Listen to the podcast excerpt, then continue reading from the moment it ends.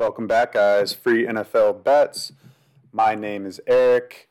I'm back again with a future bet for the 2021 season. The bet is Buffalo Bills over under season total wins at 11. So over under 11 wins for the Bills. If you want a more in depth analysis of my terminology, what I'm looking for um, when I look at the season total wins for these teams, for all the teams, uh, when I go through stuff that I'm deciding to bet, listen to the Packers podcast and or if you're on YouTube, the the Packers video, and you can hear it there. So yeah, I just want to keep it short, keep it more brief. I'm just going to get into this one. So, four major things that I look at, and then I'll get into what I like about the pros and cons about the Bills, and then also their schedule. So, uh, four things I look at in a team I look for player leadership, it's number one. Number two, I look at the expectation for the team. Number three, I look at do they believe in their coaching staff? And number four is team continuity. So, those four things determine, in my mind, the subconscious for that team. So, kind of in the back of their brain, that's who they are, this is what they are, and this is what they believe. So, with that said, let's get into the Bills' schedule. So, well, first I'll go into what I like about the Bills one thing I like about the Bills, of course, is Josh Allen. He's the real deal. He proved it last season. He's having a great training camp, great preseason, whole nine yards. He looks ready. He looks like a born leader, and he's played like it last season, and I, he's ready to do it this season too. Um, he's a competitive guy. You can see it in the field. I don't think this new contract's going to make him play any less uh, better than what he did last season. Uh, number two is the continuity this team is together. I mean, they have played together. Well, I mean, last season obviously with Diggs, but you know, take Diggs out of the equation. It's pretty, pretty continuous. I don't know the word. Uh, they play together with each other for for a while now. You know, and the coaching staff has been there for four seasons now, or three seasons, maybe four. I think it's four. I think McDermott's been there for four seasons and Daboll or DeBold, offensive coordinator, and Leslie Frazier, the defense coordinator. So the coaching staff's been intact. They know who they are. They know what they are. They're a very proven commodity. Okay. So with that said, I think you guys all know where I'm going. Of course, I'm going over 11 wins for the Bills this season. But let's get into the schedule. So just hear the schedule out, and then you know you can decide if you agree or disagree, or maybe help you know make you uh, place a bet for the Bills future before the season starts next week. So uh, they play Pittsburgh at home week one.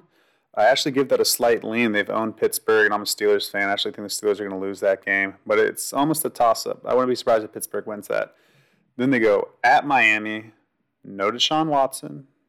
And even if Deshaun Watson was there, I still think I'd lean the Bills. I don't like the, the Dolphins defense that much. And uh, run defense, run defense. You know, I kind of I know that kind of plays into the hands of the of the, the Dolphins, but um, I, I, still I still like the Bills in that one. Uh, then they come at home against Washington. That'll be a good game. I have that kind of a toss up actually. Then they go at Houston. Easy money, easy money win. But they have Kansas City in front of them. So will they overlook Houston? I don't think so. I think they take care of Houston at, at home. They go at Kansas City for the rematch of the AFC Championship game. Um, I have them maybe winning that one, maybe even a toss up. And then they play Monday night at Tennessee right before the bye week. I love that spot for them.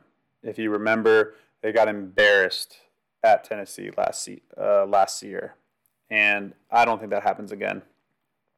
And then they come back after the bye. They play Miami at home. You got to love that. October 31st. You know, if it was a little colder, you would have really loved it. Um, then they go at Jacksonville November 7th. Like that as well. Then they get into some pretty favorable matchups from here on out, except for a couple games. Um, actually, I guess quite a few games. It's kind of half and half. It's either a cakewalk or it's you know kind of a, a good matchup. So they play at the Jets. That's a pretty strong lean. Then they play at home against Indy. Uh, bad scheduling spot. They play on Thanksgiving the following week against New Orleans. So I don't know that Indy game. They could they could slip up on that one at home. I don't think they do. I think they take care of business. Um, then they're at New Orleans on Thanksgiving, and then big game after that at home Monday Night Football. Extra extra. It's like a second bye week pretty much because um, they take they play Thursday on Thanksgiving. They don't play until two Mondays after that. So they get a long break at home against New England and Mac Jones. I like that spot for them, obviously.